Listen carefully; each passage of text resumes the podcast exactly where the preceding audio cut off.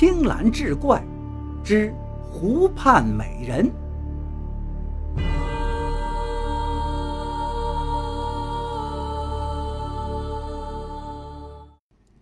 书接上回，到了第二天，古威没心思读书作画，也没心思荡珠垂钓了，一整天连吃东西都忘了。只是捧着那把留有余香的旧琴，耳畔是反复回荡着那女子超凡绝伦的琴声。又过了几天，张老三找他喝酒来了，一看见他，立刻惊呼：“哎呀，秀才，这才几天没见，你怎么如此憔悴消瘦啊？”古威也不吭声。默默地倒上了两盏酒，几杯酒下肚，面色微红的古威支支吾吾就跟张老三说起那晚的事情了。张老三听罢是一脸困惑：“秀才，这荒郊野外的，哪儿会有什么绝色女子给你弹琴呐？难不成？”是狐妖作祟，迷了你的心智了吧？古威眼睛一瞪，休得胡言，当心我撕烂你的嘴。脾气还挺大。张老三吐了吐舌头，不敢再多言语了。又过了几天，相思成疾的古威，为这个梦中的女子就画了一幅画。画中之人端坐在湖边的船头，双手抚琴，樱唇微起，眼波流转。张老三看着这幅画惊为天人的同时，他多了一个心眼儿。他就拿画框这个古威：“秀才呀，你把这画给我，我拿到集市上问问，看看。”这究竟是哪家的姑娘？也省得你呀害这相思之苦。古威是点头应允。张老三拿着这幅画，找到了一名游方的道士，把他拉到僻静处，小心翼翼地打开画卷。道士看到这幅画，先是眉头紧锁，紧接着双目爆亮。连喊两声：“妖孽呀，妖孽！”张老三一听，赶忙从怀里掏出一把铜钱递给他，请他说个详细。道士恨恨地说道：“此女一脸邪魅，阴气袭人，非鬼即妖。她若现身，身边的人在十五日之内。”必有血光之灾。张老三闻听是大惊失色呀，慌忙请他帮助斩妖除魔。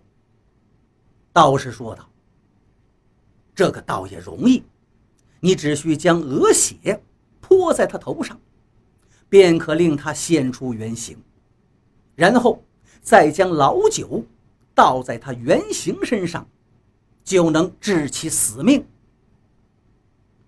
张老三一听着急了，可是我怎么知道这妖孽何时现身呢？道士闭上眼睛，掐指一算，道：“巧了，就在今晚三更时分，西南方位。”张老三一想，西南方向，不就是古威停船的地方吗？于是他心里咯噔一下。这厢谢过了老道，在集市上买了一包新鲜的鹅血，一坛子老酒，心事重重的回到了古威的船上。晚间，张老三跟古威又在船上喝了起来。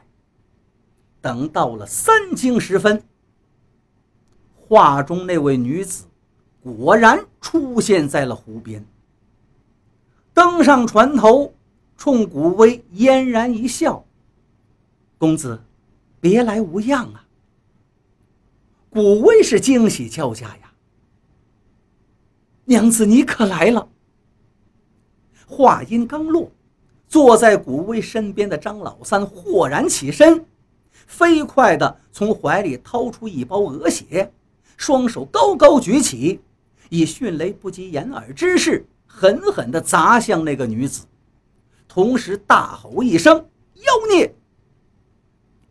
女子猝不及防，脸上被鹅血砸个正着，满头是鲜血淋漓，啊呀一声惨叫，倒在船头，挣扎了几下，现出原形，竟是一条身形修长的白鱼。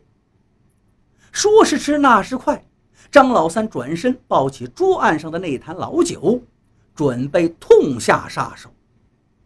却不料啊，白鱼扑腾一下，就从船上翻入湖中，酒坛子重重地砸在了船板上，震得船身一阵晃悠，酒水四溢。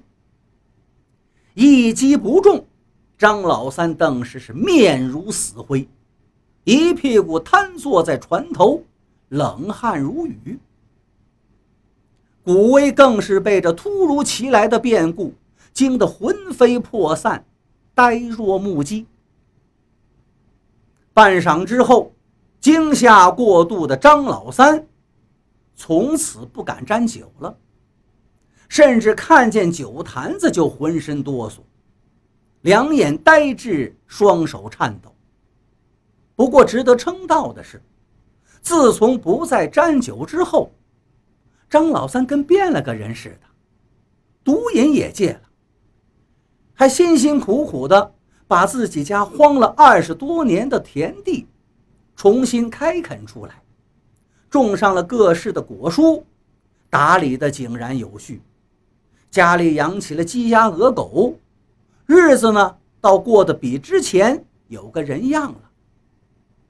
古威则是大病一场。差点就死在小船上，得亏父母发现的及时，请来先生给精心调治，算是捡回一条小命。大病初愈之后，家人就问起来他的病因。古威呢，始终闪烁其词。再后来，古威的性情也变了，不再混日子，跟父母要了点本钱。跟着一位乡邻出门学做买卖，谁能想到，他也是天资聪颖，很快就上道了，把这南北货物生意做的是风生水起，家里的日子也是日渐好转。